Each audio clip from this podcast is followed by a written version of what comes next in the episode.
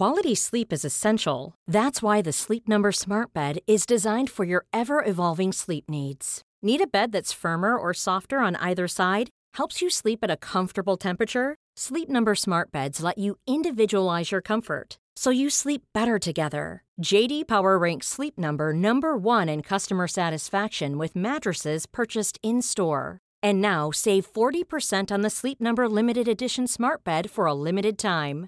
For JD Power 2023 award information, visit jdpower.com/awards. Only at Sleep Number stores or sleepnumber.com. Even when we're on a budget, we still deserve nice things. Quince is a place to scoop up stunning high-end goods for 50 to 80% less than similar brands. They have buttery soft cashmere sweaters starting at $50, luxurious Italian leather bags, and so much more. Plus, Quince only works with factories that use safe, ethical, and responsible manufacturing. Get the high-end goods you'll love without the high price tag with Quince. Go to quince.com slash style for free shipping and 365-day returns.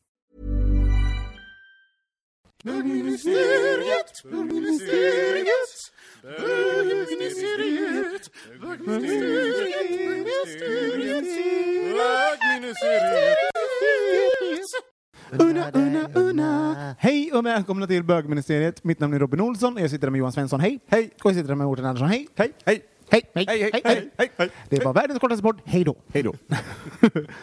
Eh, hur, hur är det med er pojkar? Vi sitter och dricker rosé. det är slaskarna från förra veckans rosé-bash mm. som vi hade här. Kan jag, säga. jag tar alltid slatten. Mm. Skål. Jag vet. Ligger i släkten, va? Sån är jag. Mm. Mm. Vad har ni gjort idag? Jobbat. Kul jobb. Jag gör roliga grejer på jobbet. Känner mig väldigt sådär peppad. Jag jobbar med en Sara Stridsberg-pjäs som heter Konsten att falla. Eller vi jobbar liksom med ett avsnitt ur den pjäsen. Hon blev ju invald i Svenska Akademin. Ja, älskar Sara. Stridsberg. Ja. Så rolig text. Som he, eh, har ni sett den här dokumentären Grey Gardens? Ja. Ja, och det är baserat på de två Jag såg den karaktärerna. pjäsen på... På Galeasen? På, på Galeasen. Ja, vad tyckte du? Jo, men det var bra. Lite lång, tycker jag. Men, Kära, eh, kära lyssnare bara, så ni vet, Grey Gardens måste ni titta på. Det är världens bögigaste dokumentär om två stycken eh, uts, outskirts Kennedy-familjemedlemmar som bor i en ja, precis. En mamma och en dotter. Ja, Eh, och man kan faktiskt se den på UR. Robin, har jag sett nu? Mm. Ja, UR UR. Play. Det var en sån som blev en kult för några år sedan för att eh, det var nästan ingen som visste om den här dokumentären och sen använde, tror jag att det var Prada eller någon, någon stor, stort eh, designmärke som hade tagit inspiration av den här så att de hade alla modeller, hade turbaner precis Mm. som hon och, och sådär. Liksom. Och Jinx Monsoon var ju eh, dottern eh, i eh, Snatch Game, RuPaul's Drag Race Mm, Snatch Game. Just det. Så det var väldigt kul. Ingen kommer veta om Grey Garden, eh, hon från Grey Gardens är, så visste ju alla, men det var för att det var Mm. jätte... I alla fall i Det har ju Europa. blivit en jättekulturrulle just i gaykretsar. Mm. Den är mycket. faktiskt fantastisk. Den det är är helt, jätte- de är så distanslösa. Det är så roligt att se. Och det, eh, hon, den dottern i den här familjen, de, det är liksom två, en mamma och en dotter som är Alltså de kommer från rika familj, en rik familj men har ganska lite med pengar, men fortfarande fina. Mm. Eh, och bor bland liksom katter och kattbajs och alltså ned, ett ruckel verkligen. Och sen så går de runt och har liksom, träffar inte så mycket folk så de är jättekonstiga. Nej, de är helt isolerade och bor Ja. i det jätteflådiga huset. Det är 18 rum, men de kan bara vistas i ett rum Mm. i princip för att det är typ obeboeligt i alla, alla andra rum. Och hon dottern vill så gärna bli showartist, hon showar jättemycket kameran. Mm. Grey Gardens hörni, kära lyssnare. Ja, det var ju att hon inte lyckades bli bortgift, eller liksom, Mm. eller man ska säga när hon var ung. Det var därför hon också blev gammal nucka. Mm. Liksom, Mother sätt. darling. Så att, eh, Ja, men som du sa, de blev ju, det är flera designers som har inspirerats just av Little Edie, liksom Mm. av hennes stil där med turbanen. Och Vilka gjorde- designers inspirerar dig, Mårten? vad är det för... Vad är din Hennes och Maurits är en stor inspiration. Nej, jag har inga speciella, om du frågar vilka designmärken Mm. jag gillar. Nej, men jag är ju väldigt odesignig när det gäller kläder. När är du desi- designig då? Nej, men typ aldrig. Mm. Jag är ju ganska... Jag är roads av, eh, av att se någonting vackert och fint, men jag är ju inte Är det speciell. därför du umgås med mig? Mm, mm. Mm, mm, det är det Robin.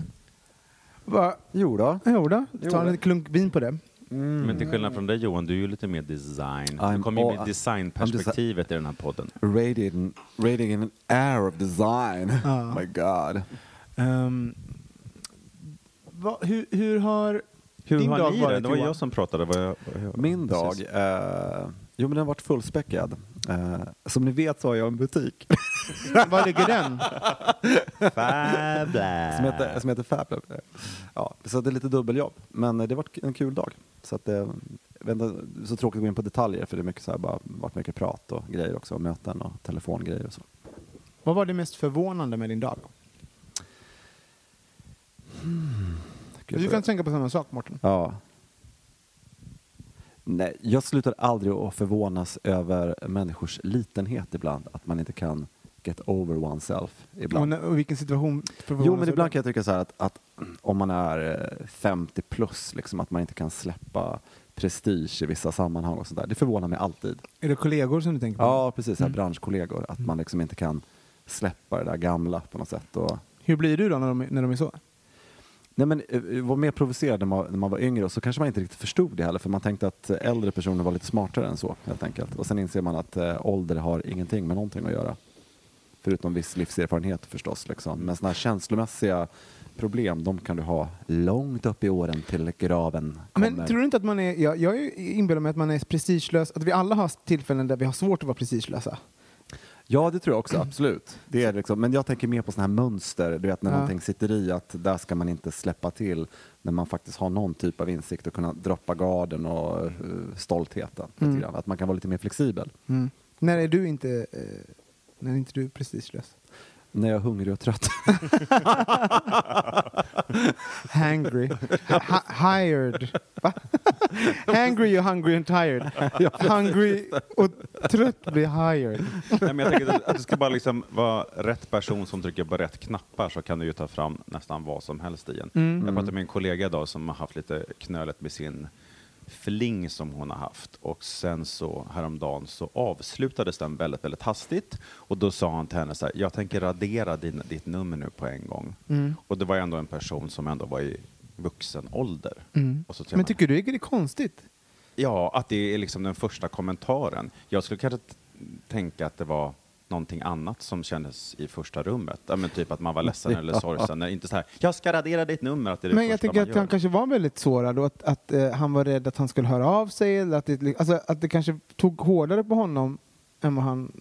Alltså, jag, jag kan förstå det någonstans. Kanske inte första kommentaren, men Jag vet inte om det var första kommentaren, men i, i mina öron så lät det ganska barnsligt. I alla fall. Och då tänkte jag så här, ja, men, men det var ju kanske det jag skulle komma till. Att säga, ja, men är det rätt person som trycker på rätt knapp? Alltså, jag kanske känner mig av någon anledning då väldigt liksom men, sårad och Mm. så kan man liksom agera på ett sätt som känns så väldigt barnsligt. Och så Mm. tänker jag att idén om att när man kommer upp i en viss ålder så har man liksom lagt ner det där. Men är det någon som petar så, så bara kommer det där.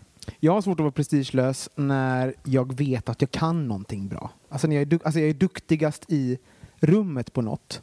Eh, och sen sitter någon och orerar kring det. Jag har svårt att vara Mm. the bigger person. Att, eh, att vara så här... Mm, alltså, låta den liksom orera. Då, eh, inte att jag ska ta ner den, men då tycker jag det är viktigt, för mig blir det helt plötsligt viktigt att, att visa att jag kan något om det där. Det är jättekonstigt. Men eh, jag vet, det är ett beteende jag har. Mårten, vad är det du, ehm, vad har du mest överraskande med din dag? Jag blev inte så överraskad idag, men jag hade Apropå den här då texten vi jobbar med just nu så hade vi publik, eh, ett första publikmöte. Är du på scen i den här Nej. Nej, du regisserar. Regi. Och då, eh, vi gör alltså ett avsnitt ur den här pjäsen som ska redovisas på någonting som heter Scenkonst 16 som går av stapeln den här helgen på Riksteatern. Och då när man möter publik så blir det. Mm. Får man komma på det? Nej, det är faktiskt mer för så här, teaterföreningar runt om i landet, så Ja. det är mer internt kan man säga. Ja, skit på det. Eller det är det. eh, eh, ja, men då när man möter publik och då händer det någonting ändå skådespelarna som blir någon typ av anspänning. Och ibland kan det där, det kan både hjälpa för att man blir lite nervös och man tappar lite fokus och man Mm. tappar kanske överenskommelserna som man har. Eller så Jävla amatörer. Ja, för fan! Eller så liksom lyfter det upp och skjuter upp. Och det gjorde det verkligen. Åh, vad roligt. Det är så kul när man har jobbat med ett material. Och jag har också pushat vissa saker som jag känner att eh, jag har fått liksom jobba lite hårt med med de här två skådespelarna, som för övrigt är skitbra. Mm. Men idag när det kom publik så var det som ett kvitto på att det var rätt väg att gå. Och Mm. då blir man väldigt glad. Dels glad för att man har varit ute på liksom rätt stig, men också glad för att de ska känna att jag har puttat dem i rätt riktning. Blir man inte frustrerad när man har, alltså när man jobbar som regissör och man har två skådespelare så vet man ju tydligt vart man vill Mm. få dem. Men man får inte lov att visa. Det är ju så här, visa inte själv. Mm. Alltså det är en sån här, Spela inte inte en, före. Spela inte före. Det Det brukar jag göra. du gör det? Det ska man ju inte. Nej. De blir jättearga. ja, men du gör det. Nej, inte alltid, men ibland. Men ibland när du blir liksom, "Nej, men för helvete så här. Ja, men typ. Ja. Men jag, kan, jag kan förstå det. För jag bara, hur, hur länge ska man Ja, hålla men på med olika verktyg? Man bara, men det, gör så här, gå hit och gör så. Mm. Man ser alltid så här bilder på Ingmar Bergman eh, när han går med så här liten lätt hand på någons axel. Så här, Ja. Ungefär som han leder dem någonstans. Exakt. Han var ju inte de- den som inväntade precis. Jag gjorde ju ett av mina första jobb på Dramaten när jag var 24 och var figurant i hans pjäs Vintersaga som han gjorde Oj, där. gud! Ja, och då gick han ju och drog i folk, verkligen Ja. bokstavligen. Och han var ju väldigt mycket så, med de som var liksom the stars, så behandlade ju han dem som, du vet, du vet han verkligen huld, omhuldande. De, alla de här liksom. Ingmar Bergman var som en pappa för mig. Ja, Ja, alla men sen säger var det. han ju så otroligt elak mot folk också. Och det var så överraskande, för när skådespelarna gjorde press kring det där så pratade alla om hur fantastisk han var. Ja. Och när man har varit med på repetitionerna så känner man så här, men vänta, det har ju inte bara varit så himla Nej. härligt. Han var ju inte jättesnäll som sagt. Så det var du förvånad över? Ja, eller, eller liksom, ja, men närmast förvånad i alla Idag, fall. Ja, jag. idag. Mm. Mm. Och du då? Mm. Jag har haft så himla tråkig dag. Det jag blev mest förvånad över idag var att jag köpte en soppa. En Tom Kagai. och så trodde jag att det skulle vara en rädd soppa. Men det var det inte.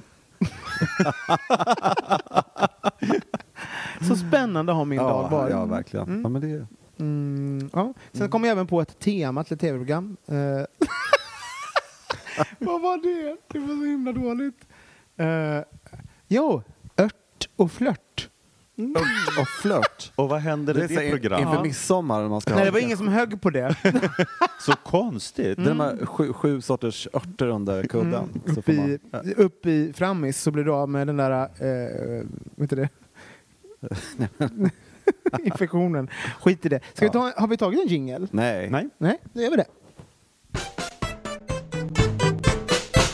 Alltså sån här, alltså sån här bondchips. Ja, men så? apropå det här med skratt. Alltså, om man ska om man håller på att repa en pjäs och sen ska man ha, skratta. Mm. Liksom, och, hur, finns det några tekniker för hur man ska skratta? Liksom för att man ska få ett... Nej men om man ska göra det Så, själv. Gör du det nu? Ja, men om man Gud, du är så himla proffsig Mårten. Ja, verkligen. Du är superproffs. Roligt. Jag kan också. Ah, ah, ah, ah, ah, ah, ah, ah. Mm. Ah, ah, ah, ah, ah, ah. Är det en säl om man ska liksom? Tänk säl. Ja, bra. Tänk säl. Tänk säl. Tänk säl. Johan, har inte du något att berätta för lyssnarna? Jo, det har jag faktiskt. Eller det är inte jag som har någonting att berätta. Nej, vem är Nej. det då? Det här är en kille. Jaha. Och det är ju inte killen i brevet som skriver brevet. Den som man läser brevet. Det är det inte. Det är inte från dig. Nej, Det är från en lyssnare. Det är från en lyssnare. Ja. Ja, vad roligt det här är. Ska du inte berätta också att det här är det längsta brev vi någonsin har fått till bögministeriet? Ja, vi ska lämna in det till Guinness rekordbok. Guinness rekordbrev är det. Världens längsta brev till en bögpodcast. Ja. Vi måste ju komma in. Så specifika kategorier. det roliga är att han skrev även i slutet så här, ni får gärna korta ner det här brevet om ni vill. Men vi bara, nej. Nej, Vi kommer läsa inte. allt, så ni ska få kommer höra världens allt. längsta brev. Men jag tycker att det är kul, för man får, får en väldigt helhetlig bild av allting. Så, de, så Ja, att vi får väl se vilka får. som har somnat eller stängt av eller Ja, inte lyssnade du färdigt. får väl leverera och Mårten får regissera. Ja men precis, ska- men kan, du kan väl komma med någon slags hjälp här nu innan Mm, jag kör absolut. igång? Ja, Mm. Lite coaching. Ja, ska inte, alltså, hur, Vad ska han tänka nu när han ska läsa upp ja, jag ska, äh, tänka nu när jag liksom, det här är en reading, jag läser manuset för första gången. Killen, även om det inte är ditt brev, nu ska jag liksom försöka liksom känna mer den här killen och hans dilemma. Han är mellan 25 och 35. Mm. Okej, ja, men eh, då, då försöker vi backa tillbaka till Dalarna där. När, Nej, du hade kommit till Stockholm då vid 25. Ja, precis, just det. Du är lite vilsen Man ska på- gå till sig själv alltså? Mm, det ja, tycker jag. Ja. Mm. Lycka till! Det var jätteroligt, det här är jätteroligt. Ja. Ja. Men vi, får inte, vara- vi måste också ta det på allvar. Ja, ja, gud ja. Vi har inte kommit dit än. Först har vi så här, är vi så här fria och vi skrattar och är olika djur. Och Vi ska läsa olika... den flera gånger där. Ja, ja, precis. Herregud. Olika inställningar. Ja, Mm. olika Vi inställningar. ses i juli. Okej, är ni redo nu då? Ja. Mm. Ja. Eh, Hej killar. Tack för en sjuk bra podd. Här kommer en klassisk lyssnarfråga. Jag har ett problem. Med en kille. Skräll inom parentes och utropstecken. Mina vänner säger helt olika saker och jag är förvirrad och väldigt nyfiken på om ni har något att tillföra i frågan. Så här. Jag är vansinnigt förälskad i en kille men vet inte vad han vill och om han är värd att investera känslor och tid på. Vi är båda relativt vuxna, 25 till 35 år. Han är äldre än jag. Där känner du igen Mårten. Mm. Och, jag, eh, och eh, träffades ute för några månader sedan, gjorde vi. Det ena ledde till det andra och vi gick hem tillsammans och hade sex som var eh, som att vara ett one night stand, vilket var riktigt bra. Trots att det är en ganska liten värld och så vidare så har han då ett nytt ansikte för mig. Och jag var helt ärligt väldigt förvånad över att han gick hem med just mig, för han är så fruktansvärt snygg. Alltså objektivt inom parentestecken. Härlig och borde eh, kunna få vem han vill. Hur som helst. Morgonen efter eh, gick han och där trodde jag att det var klart. Jag fick lite senare via mina mer skvallerintresserade kompisar veta att han har en pojkvän. Sedan sprang vi på varandra igen och låg med varandra på nytt. Han tog initiativet. Men jag var inte så svårövertalad då han är en dröm. Efter det har vi setts en del, framförallt för sex, men det har även glidit över i mer häng, lagat middag och så vidare. Och jag har naturligtvis fallit som en fura och inte kunnat stå emot trots att jag anser att människor som är upptagna är just upptagna. Han är förutom eh, löjlighet även rolig, smart och vi klickar när vi hänger, inte bara sexuellt. Efter ett tag kom ändå pojkvänsgrejen upp. Men han sa då att de höll på att göra slut och dessutom hade han någon slags semi-öppet förhållande, vad det nu betyder. Punkt, punkt, punkt. Till saken hör, kanske, att hans pojkvän bor utomlands, vilket också han, min crush alltså, eh, jo, eh, gjorde fram till nyligen. Det sårade mig båda, eh, både att han inte berättat om deras förhållande eh, eftersom att det kändes som vi hade något, samt att han inte fått ändan ur och gjort slut om han nu gillade mig.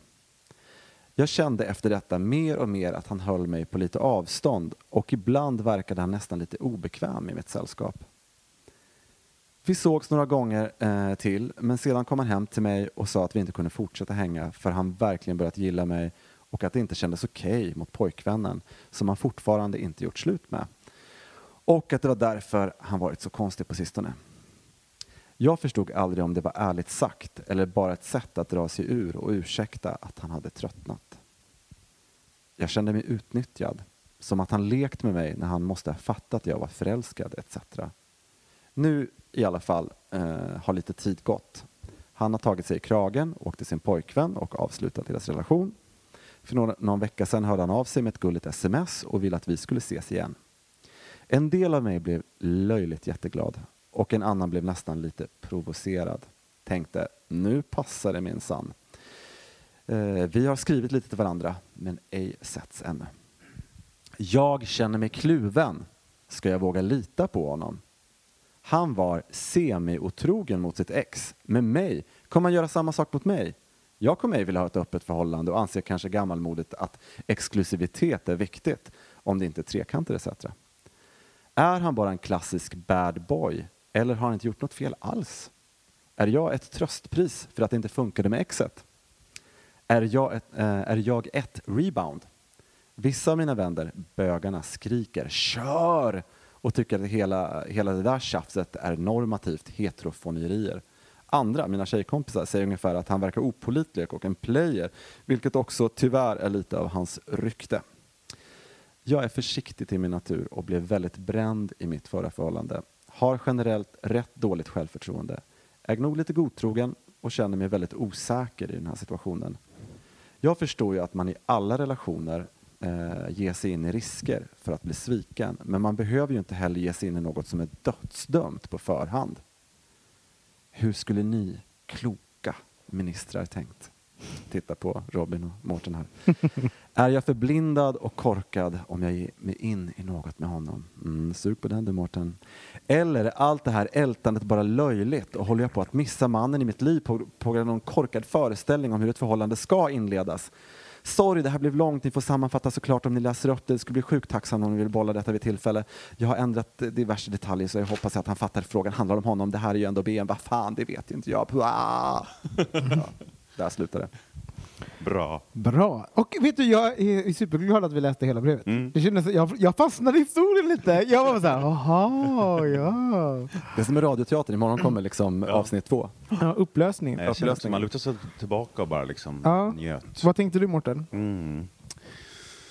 Ja, det känns ju uppenbarligen som att han har ju, han känner sig väldigt, väldigt attraherad. Det, det känns som att han har lust att träffa honom, men det är huvudet som står i vägen där. Han tänker så här, är det här klokt? Kommer jag bli sårad? Han liksom reserverar sig. Ehm, det är ju såklart oerhört svårt att liksom råda någon. Det där måste man ju lyssna på sig själv, vil- vilka... Men har du varit i en liknande situation undrar jag, Mårten? Mm. Eller någonting som kan liksom, som kan, eh, att du kan dra paralleller? Mm, låt mig fundera. Kan du Mm. ta över? så Lyssna till ditt hjärta som vet Johan, du då? Eh, ja, det, jag tycker det var jättespännande brev också. Mm. Jag tycker faktiskt det var väldigt kul. Eh, det är ju roligt ibland när folk målar ut och tar ut olika hörn, för det är ofta så det är. Det är komplext, det är inte en enkel fråga. Och det är det som jag tycker var roligt faktiskt, eh, när ni sa att eh, vi läser hela brevet. Mm. Eh, sen... Eh, det som var lite, så här, lite svårt att fånga, det var lite så här när man hör rykten om folk, det gör lite så att man ska ta med en nypa salt. Man måste våga gå på sin egen upplevelse, man kan liksom inte lyssna på vad gamla skator säger. Liksom. Eh, det är en sak. Eh, för man måste gå på sin egen upplevelse. I så fall tycker jag, ibland kan man väl också kon- konfrontera någon. Om man har dejtat ett tag så kan man ju säga så här, jag var faktiskt lite nervös att dejta dig för alla sa att du var värsta playen. På lite skoj. Så. Ja. Eller förstår jag jag menar? Alltså man, Ja, kan liksom, man kan för, för man ska ju inte gå och bära på någon hemlighet inför någon annan på det sättet tycker jag.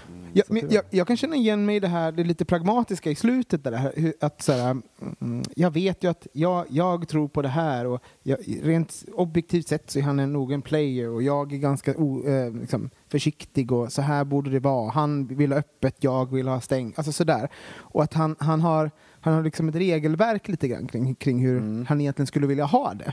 Men samtidigt så tycker jag att att han har ju skrivit in ett brev om den här personen. Mm. Så att personen har ju drabbat honom på något sätt. Ja, just det. Och det är ju väldigt, ehm, det tycker jag är väldigt starkt. Mm. Och, eller, eller av allt som har sagts, för det har ju sagts väldigt mycket i brevet, och, eh, så tycker jag att det är det starkaste. Han skriver Mm. ett brev och, vi och har tänkt och fråg- frågat alla sina kompisar och ändå inte kommit fram till någonting och bestämmer sig för att skriva ner det, skicka in till oss för att han är yt- ytterligare förvirrad.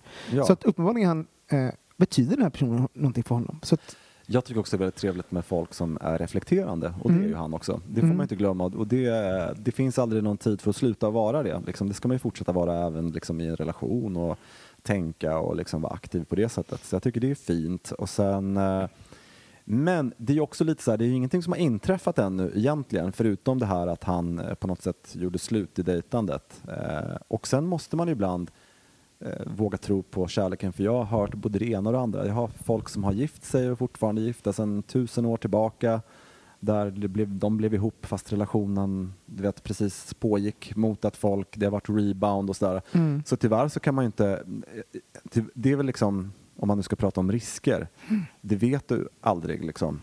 Det, det går ju inte att veta. Och det är svårt att veta om, alltså, det kanske är mannen i hans liv. Det är Ja, exakt. Av, av Och- den anledningen. Så man kan inte, det är väl det som är grejen, alla vill ju undvika smärta och sorg liksom. Och det är väl det som, det man tänker då liksom, ska jag orka med det här liksom. Samtidigt kan jag förstå det, om du är en luttrad person, du har varit med om mycket i ditt liv liksom, då kanske du kan Ja, kanske kan, jag kan förstå att man kan backa tillbaks lite liksom. Men- Men jag tänker också när han pratar om, det finns ju också en farhåga där att den här killen har haft en öppen, eller semi-öppen relation med sin förra kille. Mm. Det behöver inte nödvändigtvis be- betyda att den här killen vill ha det med dig, för relationer kan så väldigt, väldigt olika ut beroende på omständigheter. Så det är inte Exakt. alltid man liksom för med sig det. Så det där tänker jag, det kan ju vara en väldigt bra check att, att ha en dialog kring det- kring det. Och jag tycker det var bra som du sa Johan, det där, att man kan faktiskt ta upp det där behöver inte vara så himla allvarligt, men liksom blotta lite sin rädsla eller sina farhågor, sådär, som du sa. Och det kan man ju få med i det också om man önskar. Och, och, och, och det här med öppen relation, för, och man utvecklas ju också. Så, som när jag och Ulf blev tillsammans till exempel. Jag hade inte en tanke på att vi skulle ha en öppen relation då, liksom, som vi sen i slutet eh, liksom, eh, har haft. Eh, men det är ju för att, för att relationen utvecklades. Vi utvecklades. Vi, jag är Mm. en annan person nu än vad, vad jag var då. Och, så menar, eh, han, det han säger är ju nu, och jag lovar att han och han, den här andra killen och hans pojkvän, när de blev ihop, det första de gjorde var inte att ha Alltså det är väldigt få personer som har en öppen relation det första de har. Det- Det funkar för vissa, men många vill ju vara, vara i den här lilla bubblan. Liksom. Jag, tycker att det, jag tycker inte det ska vara en parameter huruvida han ska dejta den här killen. För det är ju liksom en överenskommelse man har alltså, i en ny relation, alltså på något sätt. Och sen också när det är bara ett antagande och det, de har ingen relation än, så då får man ju prata om det då. Liksom. Mm. det, det är en liksom, ja precis, håller med. Men jag måste ju säga att den andra killen har ju faktiskt gjort slut. Han har ju gjort slut med den andra killen. Det är ju slut nu. Så att, eh, att hålla honom för, alltså hålla det där som skedde, hålla det emot honom. För att eh, någonstans, det kanske tog tid och det skedde inte exakt så som den här killen ville att det skulle ske, i den takten det skulle ske. Men det skedde ändå det som han sa skulle ske. Ehm, att han gjorde slut med sin kille. Även om det kanske inte var, berodde på honom, men, men det kan ju också visa vad, att det kanske var någonting fel på relationen då när de, när de var ihop. Och, ehm, ja, men på något sätt så, så landade han ju i det som han sa att han skulle landa i och det tycker jag ju, det säger ju någonting. Ehm, så att, eh, ja, jag, jag, jag, jag tycker inte han ska vara hård mot honom. Eh, på, Nej, sätt. precis, och kanske inte mot sig själv heller. Så Nej. Det är väl det som är... Eh, och sen också, det, en sak, det finns ju två saker tycker jag, och det är att eh, det är en sak är väldigt viktigt, eh, tror jag, oavsett ålder, mm, som man kan glömma bort ibland, det är ju absolut att man ska lyssna på sig själv eh, och inte kanske döma för hårt om man tycker att det finns ingenting som heter att det skulle vara principer eller ena i, i ett relation till någon annan utan om du gillar att ha det på ett visst sätt så är det du och det är du som tar konsekvenserna för det. Så att ge dig in i någonting där du liksom redan från början ska det blir en sån Selma och Lilla Fridolf situation där du ska börja liksom från början med motstånd och omforma någon annan så är det lite tråkigt. Det är en tråkig startpunkt. Eh, punkt. eh, det är en grej, liksom att, att du, du ska heller inte ge upp det som är du. Men du, ska ju, du kan ju heller liksom inte avkräva något av någon annan för att dämpa dina egna eh, neuroser eller osäkerheter. För tyvärr, det måste man stångas med själv så att säga. Har ni varit med någon som, ehm, alltså en relation eller legat och så, med någon som haft en relation någon gång? Och ha, hur har det påverkat er? Mårten, har du, har du varit Mm. Eh, Det har jag säkert gjort. Just det. Just det. Nej, jag så himla gammal så du minns inte tillbaka? bara. Så här liksom, Jag ska tänka hur det var. Det var på 70-talet där någon gång. Då låg man ju lite med alla. Ja, har jag det? Eller Inget Johan? kom på rätt eh, rak arm, men det har jag säkert gjort. Mm. Jo, jag har haft eh, två, eller, säkert också utan att veta om det, men det var ju helt ointressant. Mårten, jag skojar bara. Fan vad tråkigt svar det där var.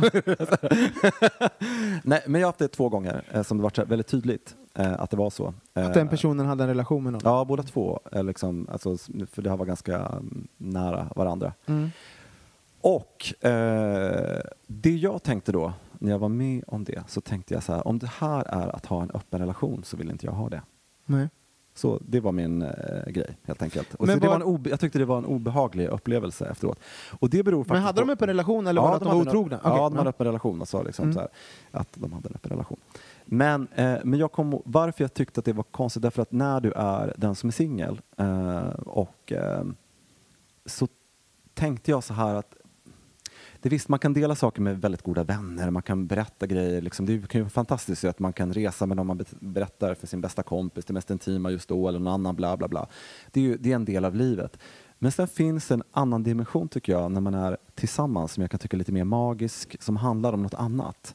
Som har den här med den här connection att göra liksom, sinsemellan. Som inte bara handlar om liksom, den sexuella akten. Och då kände jag så här att om du delar det här med mig, då skulle jag känna att jag skulle inte vilja vara pojkvännen. Jag tyckte Du det var- kände att ja, ni hade för stark connection på något sätt? Ja, jag att det tyckte att det tycka var liksom, okej? ja, ja, jag tyckte att det var för liksom intimt och, jag, och det tyckte jag att jag inte kunde förstå Mm. riktigt på något sätt. Jag kunde inte fatta den, den grejen. Det tror inte jag handlar om att göra om, om man eh, vad man har för någon slags preferenser eller om man tycker att det är fel. Eller då. Det var bara en väldigt o, det var en obehagskänsla som jag kunde tycka att, att jag stod kvar lite där med den här äh, grejen eh, och så kände, inte för att jag kände att jag var någonting som var dumpat på mig, men jag tyckte så här att i vanligt fall så skulle man ju ha fortsatt det kan, liksom, med en sån intimitet att det skulle ha blivit någonting av det. Eller att man Tagit en öl eller ställt Ja, ja det skulle ha hänt någonting med det på något sätt. Och då kände jag så här att, om, eller så här, det var liksom det här, eh, om du inte har det i ditt förhållande som vi nu delade under de här, de här korta tillfällena eller tillfället, då har du ett stort jävla problem Mm. i ditt förhållande. Och, det är, och det är de enda erfarenheterna som jag Men du har. kan, det, det kanske de hade. Kanske Ja. hade de det. För, för, Ja. det, finns, för det har jag Stickprov, förvånat. stickprov som jag gjorde då. Nej, men så här, ja. Men för det, kan, det kan förvåna mig faktiskt, för att, att, att det finns ju folk som är väldigt nära till så, den typen av intimitet. Alltså det, så att, eh, jag kan ju vara ganska reserverad i många situationer, och, och, menar, och, men det finns ju folk som har en extrem närhet till att få folk att känna sig såhär, du, du, du och jag, eller vi är... Det, eh, Alltså inte bara sexuellt liksom. Eh, och det är jag alltid så förvånad över, att folk som har tillgång till det och är generösa med det också. F- eh, för som jag kanske inte alltid är det. Nej, nej, så det kan ju varit en sån situation och han, hans kille kanske hade det också. Ja, fast det, jag vet inte, det är så svårt att säga, det var länge sedan. Men jag kände inte av den, jag kan tycka att jag kan känna den nyansen också. Jag tyckte att det här var något annat. Liksom. Jag kan känna av den. Den grejen är oftast väldigt fri på något sätt. När man förstår. Det finns, alltså jag vet inte, allt kan man inte sätta ord på. Eller liksom, det kan finnas olika känslor liksom, på det sättet. Så det handlar inte bara om vad jag, att jag vill eller någonting mer. Eller sådär, liksom, utan jag tyckte bara att det var väldigt märkligt. Och men i, i, i den eh, kontexten så tycker jag att man ska absolut prata om det. För jag tror att det kan vara den grejen som han, det handlar inte om om man har en öppen relation eller, eller på vilket sätt någon vill ha sex eller något liknande sen när man blir tillsammans eller om det händer något nytt eller man utvecklas. Utan han måste prata om den upplevelsen de hade, för där började deras relation. De bör, den började inte när det är slut, utan de måste prata om det, de måste bli sanna mot varandra om den där första dejten så att det blir i så fall deras gemensamma historia. Så att det är någonting som är avklarat. Liksom.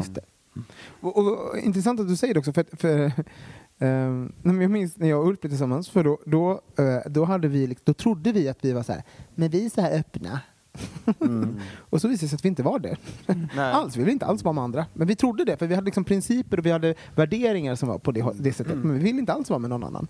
Eh, och det, det var ganska, när vi inte hade liksom samma, en delad historia, så blev det att man liksom svävade ut på olika sätt som vi sen behövde liksom, men va, har du gjort det? Det var inte okej. Nähä, för det har vi ju typ sagt att vi... Men inte alltså det är här- jättevanligt det där att man är mycket mer liberal liksom, i tanken och idén, men när det kommer till praktiken, för då kommer det ju ändå faktiskt riktiga känslor Ja. också som blir inblandade.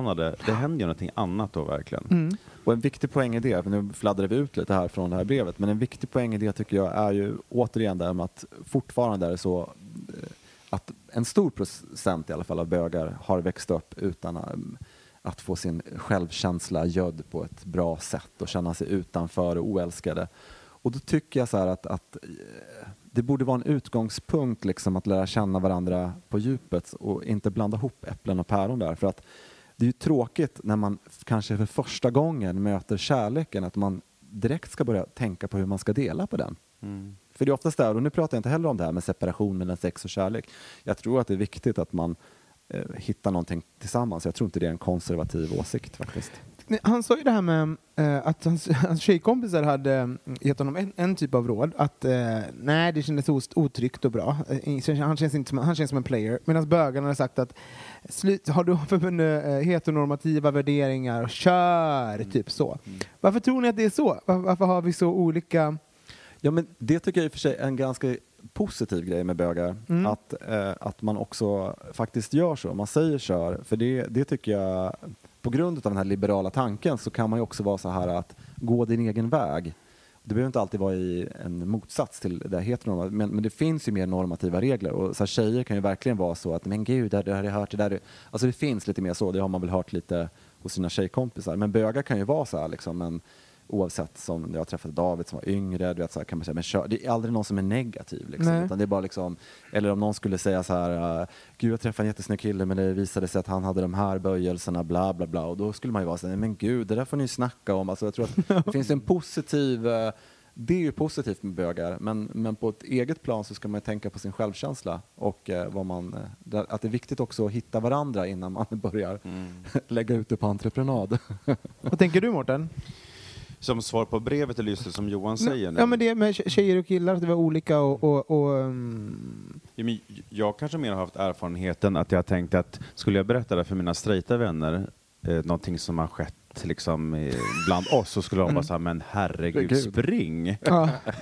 liksom, men när jag pratar med mina bögkompisar så är det så där man he- har helt andra referensramar och man har liksom höjt taket ganska mycket för väldigt många alternativ. Eh, Ska han då inte lyssna på sina bögar? Borta? För, jag Jo, menar, absolut, ändå, absolut. För det att han man har samma göra. referenser?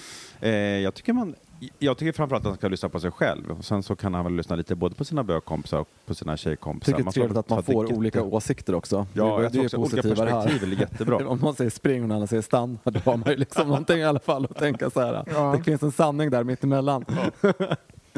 Så att, eh, nej men jag tycker att det är jätte, jag tycker han låter ju ändå, jag kan förstå det här, eh, han tycker att han är så attraktiv och det var många olika grejer. Men, och då tar jag fasta på den här självkänsla-grejen en gång till när han säger Mm. att han, det var lite så här att han var lite för bra för mig. Det får jag, skönjer jag lite där Ja, i den här jag- meningen. Fick också lite ont i magen av det. Ja, lite objektivt så att säga. Och det där måste du, kära brevskrivare, bara släppa. Mm. Det är bara så. För det, är inga, det, det där ligger i fatet, i, inte bara i relationen till honom utan det är säkert till alla. Du, och det är ingenting man kan eh, falsk peppa upp, men du måste vara vaksam på såna här grejer när du tror att du är mindre värd. För det är du inte, utan Nej. du är värt allt till 100% som vi alla är. Liksom. Och, och, och det är så roligt också det där, för att skönhet är ju verkligen in the eyes of the beholder. Och Ja. för, för, för honom är ju du jättesnygg. Han vill ju ha dig. Liksom så här. Och om du tycker han är skitsnygg, det säger ju någonting om dig. Så liksom Mm. malla till det lite grann. Du är ju jättevärd honom Mm. på alla sätt och vis. Eh, och det tror jag att du vet också såklart. Och Utifrån det där är sett lite så här, jag tänkte på det nu, jag hade ju en bögkompis för flera år sedan, du vet, som var, du vet, han var så här, ja men du vet, han vacker, klockorna stannade och allting runt omkring honom när han gick på stan liksom. Mm. Var vissa kan ju vara så där, ha både, Men jag hade ett bra år.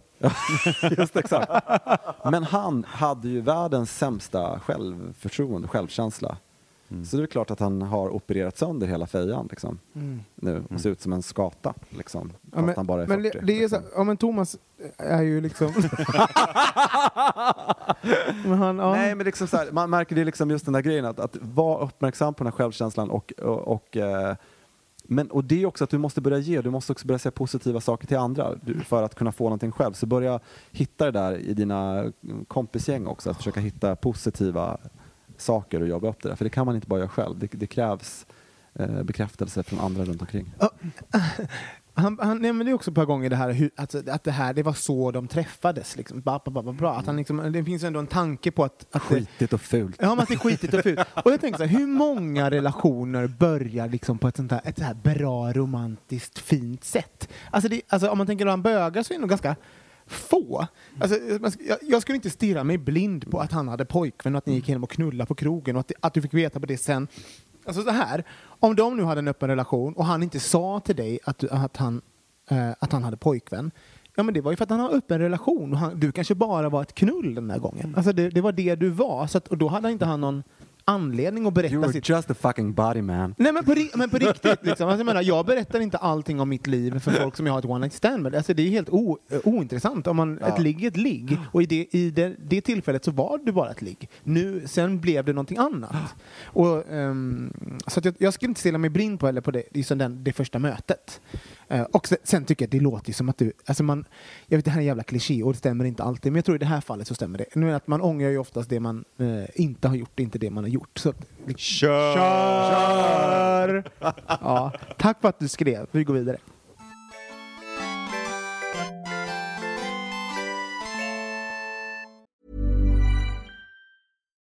Millions of people have lost weight with personalized plans from Noom, like Evan, who can't stand salads and still lost 50 pounds. Salads, generally, for most people, are the easy button, right? For me, that wasn't an option. I never really was a salad guy. That's just not who I am. But Noom worked for me. Get your personalized plan today at Noom.com. Real Noom user compensated to provide their story. In four weeks, the typical Noom user can expect to lose one to two pounds per week. Individual results may vary. Quality sleep is essential. That's why the Sleep Number Smart Bed is designed for your ever evolving sleep needs. Need a bed that's firmer or softer on either side? Helps you sleep at a comfortable temperature? Sleep Number Smart Beds let you individualize your comfort so you sleep better together. JD Power ranks Sleep Number number 1 in customer satisfaction with mattresses purchased in-store. And now save 40% on the Sleep Number limited edition Smart Bed for a limited time. For JD Power 2023 award information, visit jdpower.com/awards. Only at Sleep Number stores or sleepnumber.com. Hey, it's Paige DeSorbo from Giggly Squad. High quality fashion without the price tag. Say hello to Quince. I'm snagging high-end essentials like cozy cashmere sweaters, sleek leather jackets, fine jewelry, and so much more. With Quince being 50 to 80% less than similar brands. And they partner with factories that prioritize safe, ethical, and responsible manufacturing. I love that. Luxury quality within reach. Go to quince.com slash style to get free shipping and 365 day returns on your next order. Quince.com slash style. Hörni? Mm. Mm. jo, jag tänkte så här att ehm, den här sommaren ska bli min eh, personliga utvecklingssommar. Jag ska bli en bättre person den här sommaren är över. I alla fall när hösten börjar. Det är min Kort, plan. kort tid. Ja, väldigt kort tid. Men, men jag är ju close to perfection Oh redan. god. Så att, eh, jag behöver ju bara vä- väldigt lite work. Men jag tänker så här, man, eh, man kanske inte kan jobba med allt med sig själv, men kanske någonting litet här och var. Så jag tänkte, att, och det tror jag att det är bra. Jag, jag kan börja med bakgrundshistorien, att jag, inte, jag blickar inte inåt så jättemycket, jag blickar ganska mycket utåt. Jag är bra på analys hos andra, eh, analyserar inte mig själv alls speciellt mycket. Eh, och jag har ganska dålig koll på mina egna känslor och sånt där. Men nu kan du få hjälp av oss här Mårten. Du. Nej men så. så att, mm, och därför så tycker jag att jag har, bör, jag har börjat liksom försöka liksom ha mer, vara mer in tune med mig själv. Hur gör du då? då? Ah, hur gör jag då? Nej men alltså helt enkelt att ställa, ställa frågor, alltså tvinga mig själv att svara på frågor som jag skulle ställa till någon annan. Alltså typ, hur mår jag nu? Hur känner jag för det här? Varför känner jag så? Det låter ju som ditt mål är att bli in tune with yourself. Mm.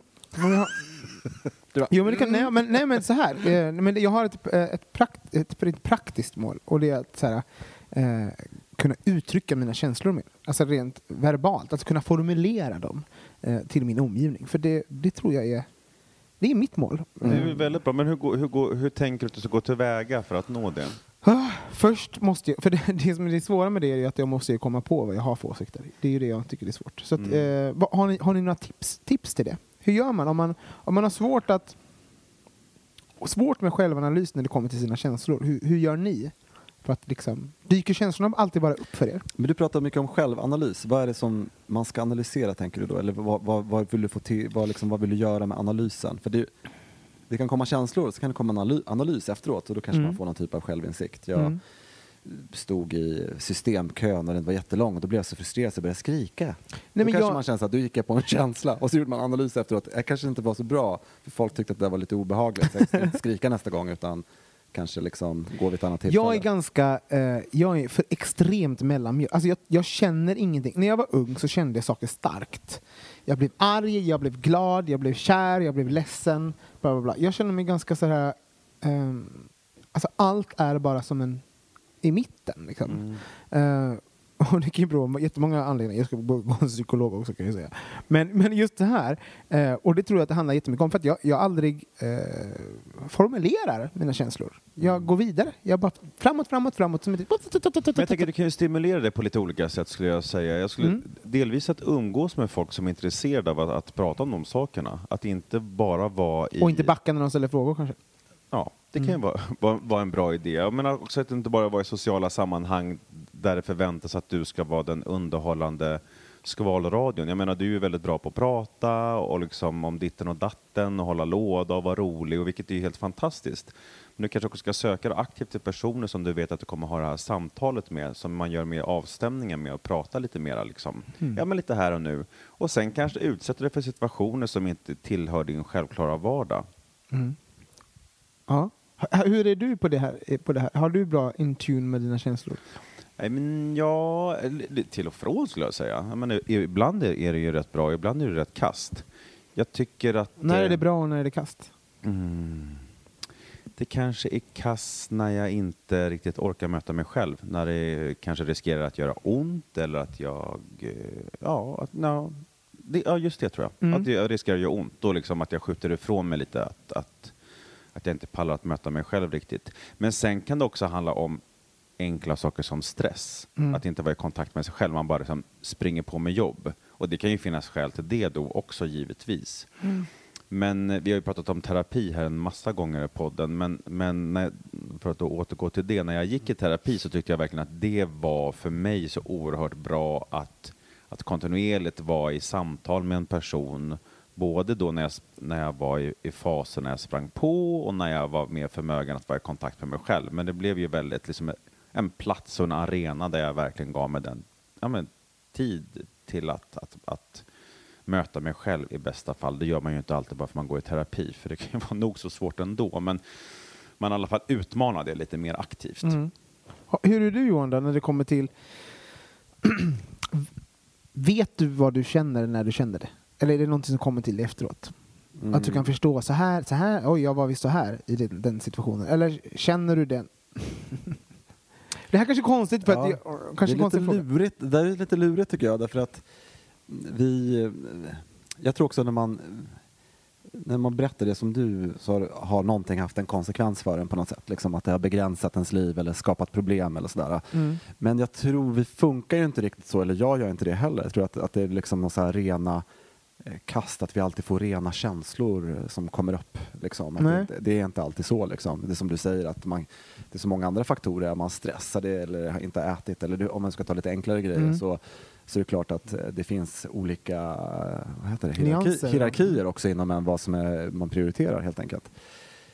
Men det är klart att det är ett problem om du är i en relation och aldrig kan säga till den personen att du älskar den fast du skulle vilja. Mm. Då har du ett problem helt Mm. enkelt.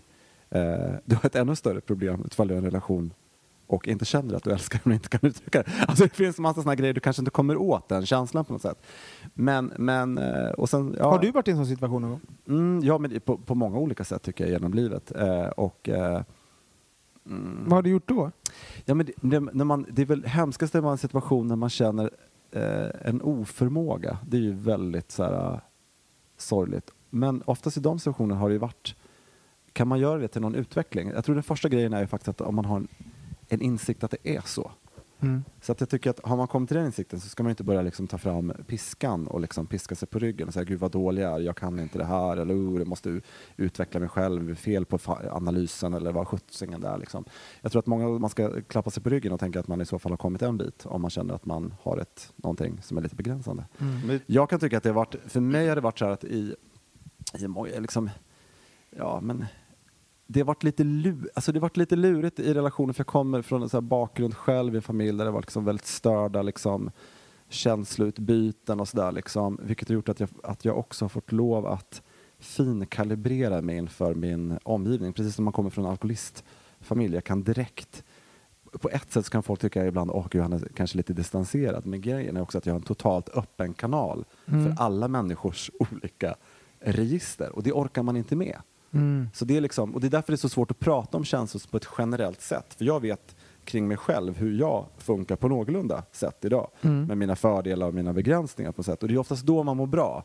För då kanske man kan se ifall någon annan behöver något eller om någon annan uttrycker så kan man fatta att den kanske inte fick det eller har fått för mycket eller du vet något sånt där liksom. Så det är lite lurigt det där med känslor på det sättet. För Jag tycker vad- det där med att, att piska sig som du var inne på Johan, för jag tänker att vad som kan, vad som kan vara, jag, jag tror också på det, det är svårt att forcera det, men är man i relation till en annan person, då blir det ju svårare. För Ja. då kan ju den andra personen, om man lever med någon som vill kräva ett svar, eller så, varför kan du inte säga att du älskar mig, eller vad det nu skulle kunna tänkas vara.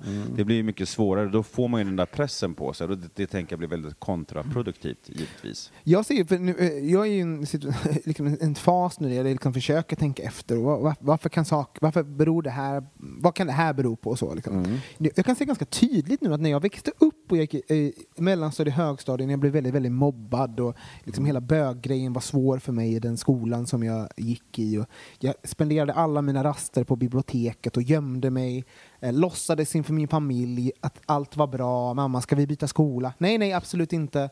Liksom befann mig i jätte, jätte traumatiska, eh, traumatisk miljö eh, och blev liksom dagligen kränkt på många sätt.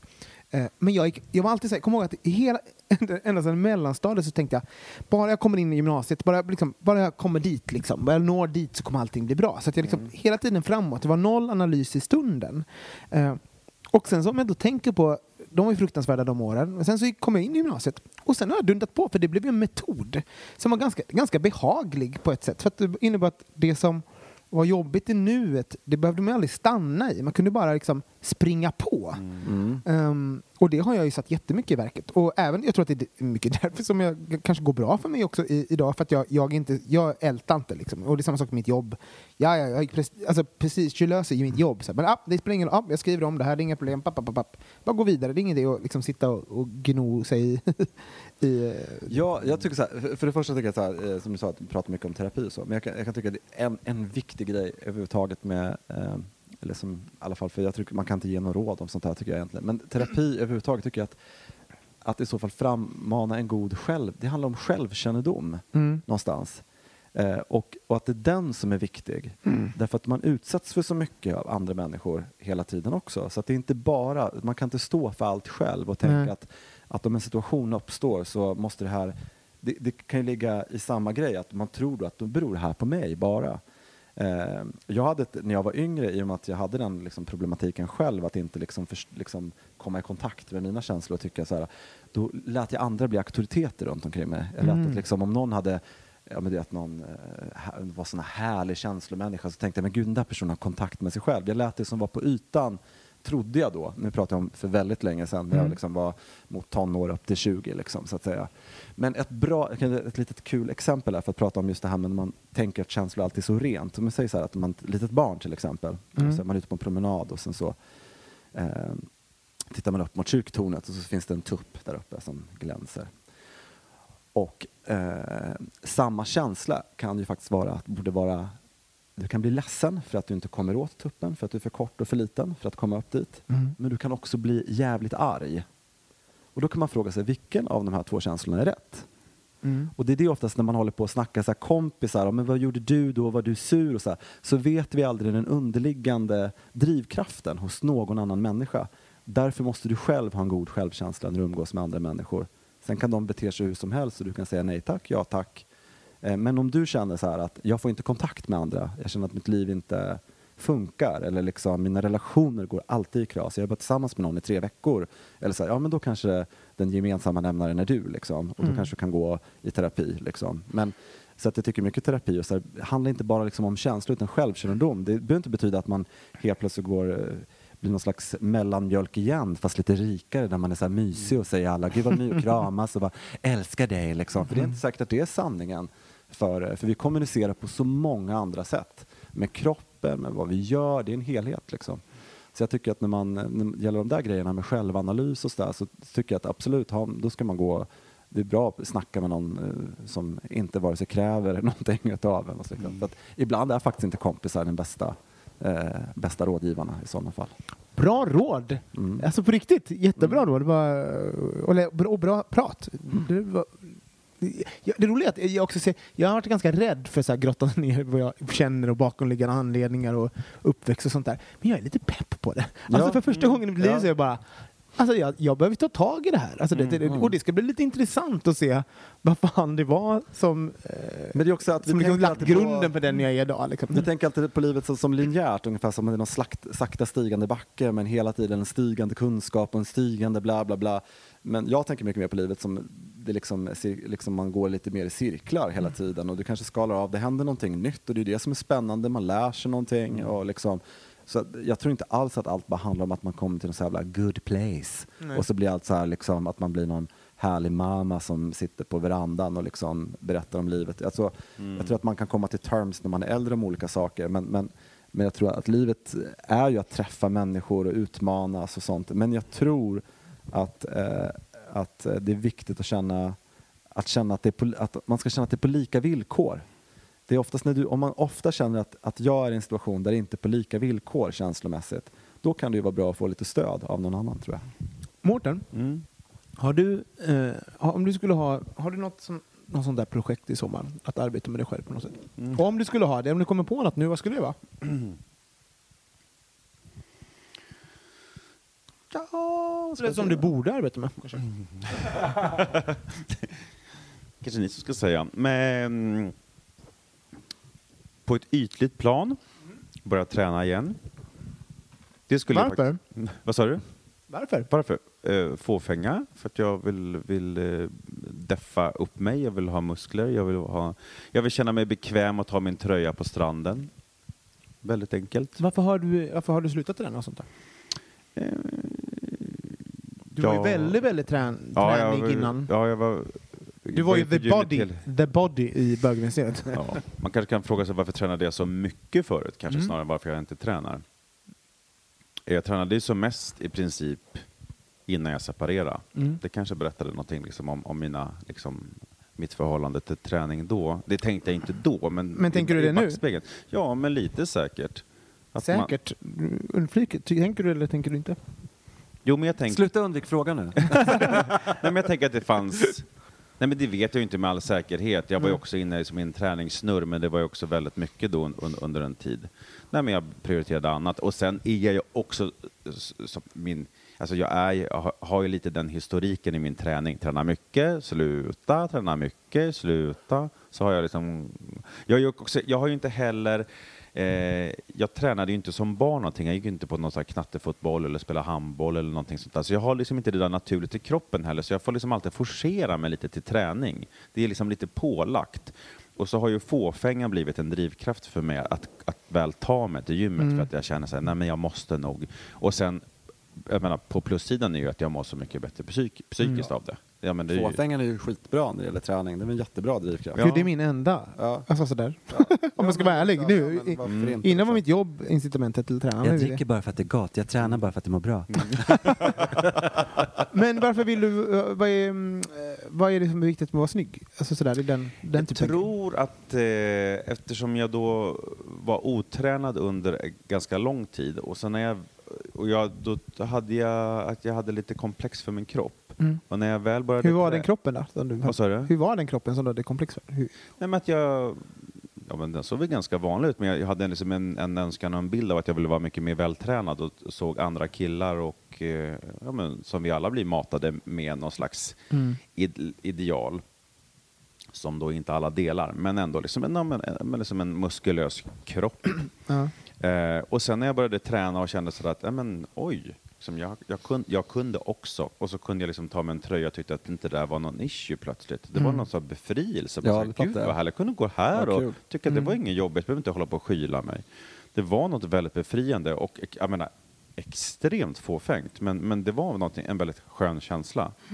Men det är ju, alltså, om vi, det går ju inte att sticka under stolen att, att bögvärlden är ju väldigt, den är ytlig på många plan. Och har man då, om du då helt plötsligt kvalar in på massa eh, snygghets, eh, vad ska man, snygghetshyllor. Ja. alltså, som fan kan jag ju förstå att Så här, det... Från Poetry Slam till Bondi Beach. Nej men på riktigt, jag kan, jag kan verkligen se hur det, hur det blev en grej. Att det, att det blev, måste vara jätte, jättekul. Ja, det var det. Det var jättehärligt. Och är det, är det det, vill du tillbaks till det så att säga? Är det det du efterlängtar på något sätt? Tänk, tänker du på det bara, åh, jag bor i gött det där alltså. Ja, jag tänker nog inte så långt just när jag tänker att jag borde träna, utan då är det bara liksom den närmaste, du vet att man känner att jag borde, det är ju någonting som skaver lite, så jag borde jag Mm. inte. Ja.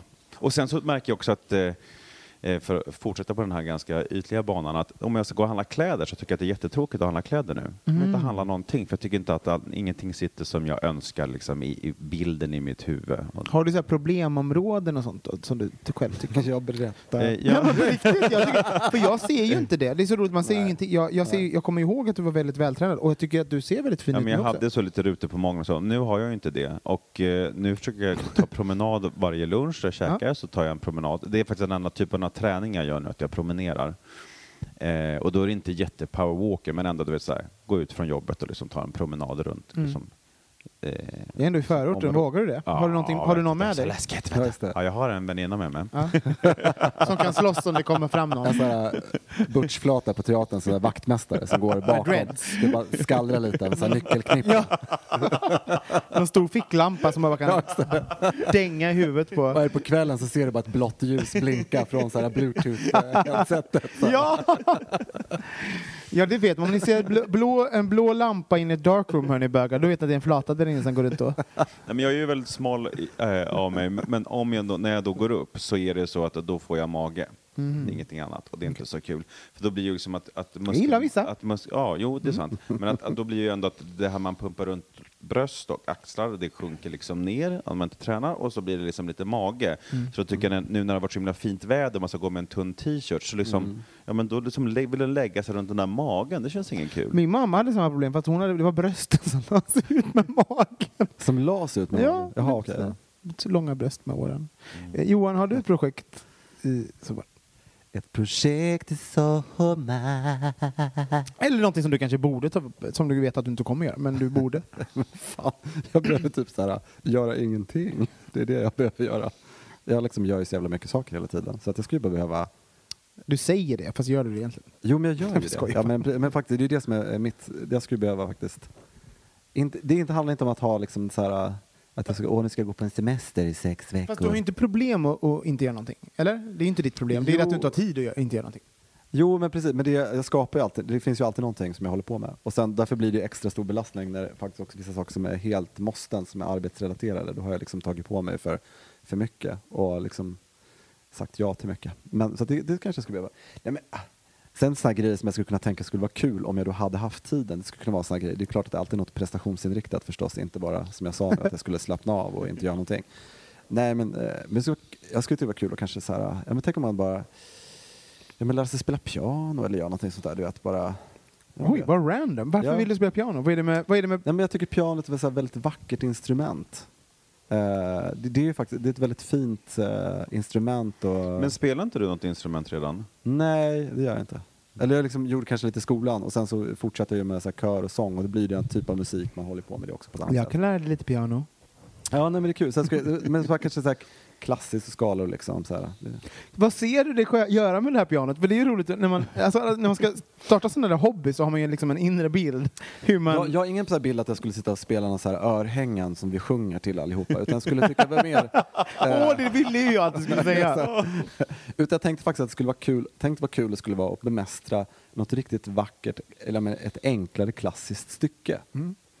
Förstår du vad jag menar? Lite så här att kunna spela, för det är någonting, magin med det när någon spelar något så här riktigt vackert på pianot och det är live, det är liksom så här, det är en väldigt, det är, det kan man, det är en känsla som jag tycker är häftig. Det skulle vara kul att kunna göra det själv. Har jag visat? Underbart. Jag får den här bilden framför mig. Johan står och spelar piano, jag står med av, avklädd t-shirt och du sitter bredvid och känner jättemycket. Ja, ja I exakt. augu- detta är i I augusti. slutet av augusti sker det här. Och gärna ute i, nå- det är någon slags hus i skärgården, där så här oversized vita gardiner som blåser ut och sen Ja. så här vit flygel. Jag kommer, Vi har hög, linne på oss. ja, nej, jag kommer högklackat och en negli- negligé. Och Ja, med så här fransar ja, med, ja, precis. Med vitt, ett eh, glas vitt. Ja, nu ska jag tipsa, tipsa er Jag ska tipsa er och lyssnarna nu om, på tal om att spela piano, så finns det en fantastisk Saturday Night Live-sketch som heter 1920s Party. Där det är Kristen Wiig ehm, spelar en kvinna som väldigt gärna vill sjunga. Och hennes sätt att få, att få lov att sjunga är Oh, don't make me sing. Don't make me sing. Hon, hon avbryter liksom alla och det är någon som spelar piano. Ja, jag ser just den där grejen Ja, det. Du är den som spelar piano och jag, och jag kommer sing. in och Don't make me sing. You're all making me sing. I have to sing now. You're making me sing. Ja, vad roligt. Mm. Nej, men specifikt då, för att avsluta från min sida, kanske ett stycke Chopin vore Mm. trevligt. Jag ser mycket fram emot det Ja, här. jag också. Gud vad härligt. Dum, Kan du inte göra det? dum, dum, När fyller du år? Du har ju fyllt år precis. Ja, ja, februari. precis. Jag kommer ni ihåg den här filmen förresten? Kom ni, som, det var med Shirley MacLaine, Madame Susatska. Nej. sett. Jag tittar på dig, gammal man. Mm. Du, du och jag. Nej, men hur som helst. Den tyckte jag var väldigt bra när jag var liten och det handlar ju om en pojke som går till en pianolärarinna. Mm. Och hon är förstås karg. Litar Och, du på din, din egen filmsmak när du var liten? Jag tyckte liksom He-Man, eh, He-Man-filmen var bra när jag var liten. Det är den ju inte nu kan jag säga. Tystnad. Ja. Just saying. Just saying. Ja, hörni, ska vi runda av den här härliga podden? Ja, det tycker jag. Det var trevligt att prata med er. Underbart. Nästa vecka har vi säsongsavslutning. Ja, Ja. det har vi. Det ska bli, eh, även om vi kommer sakna er lyssnare så ska det även bli lite skönt med lite paus känner jag. Det, är ju, det är ju väldigt lång den här vårsträckan. Det är väldigt många månader vi håller på med det här. Mm. Och vissa kanske poddar lite mer än andra om man säger så. Vem då? Och vill ni göra oss en härlig tjänst så går ni in på iTunes där kan ni, eh, och hittar oss på, där. Där kan ni ratea oss, eh, trycka i lite femstjärnigt, vore trevligt, och skriv några vänligt välvalda ord. Fem auberginer. Fem auberginer. Eh, och sen kan ni även följa oss på Instagram, där heter vi Bogministeriet, på, eh, och på Facebook, Bögministeriet. Och Facebook och Instagram, som jag alltid tjatar om, det är helt olika flöden. Ni kommer få helt olika eh, information och, och ehm, roliga eh, små smultronbitar av saker. Vi måste säga hej igen till alla våra norska och danska lyssnare också, för ni är väldigt duktiga på att följa oss, framförallt på Instagram där ni likar och kommenterar. Ja, Tack, och- jätteroligt. Och feedbacken, jag måste bara säga, vi fått väldigt mycket feedback. Så här. Vi har många som hade eh, åsikter om eh, vår introvert och extrovert eh, konversation förra veckan. Eh, vi läser allt, det är superintressant. Och, det var ju någon som skrev, skulle bara vilja säga det där. Finska och det var jättesvårt Så någon som skrev på finska, jag är ju inte finsk så det är ju jätteproblematiskt. Nej, det var det här jag skulle säga, avsluta med. Det bara. Jo, eh, kanske är det så att en introvert person kan finna mening i att vara sig själv. Det kanske inte en extrovert kan. Det är bara en tanke Mm. och vi kan avsluta med. Den bär Tack vi för med det. oss. Ja, den bär vi med oss. Eh, vi hörs igen nästa vecka. Puss och kram! Kram! Hej då! Hej!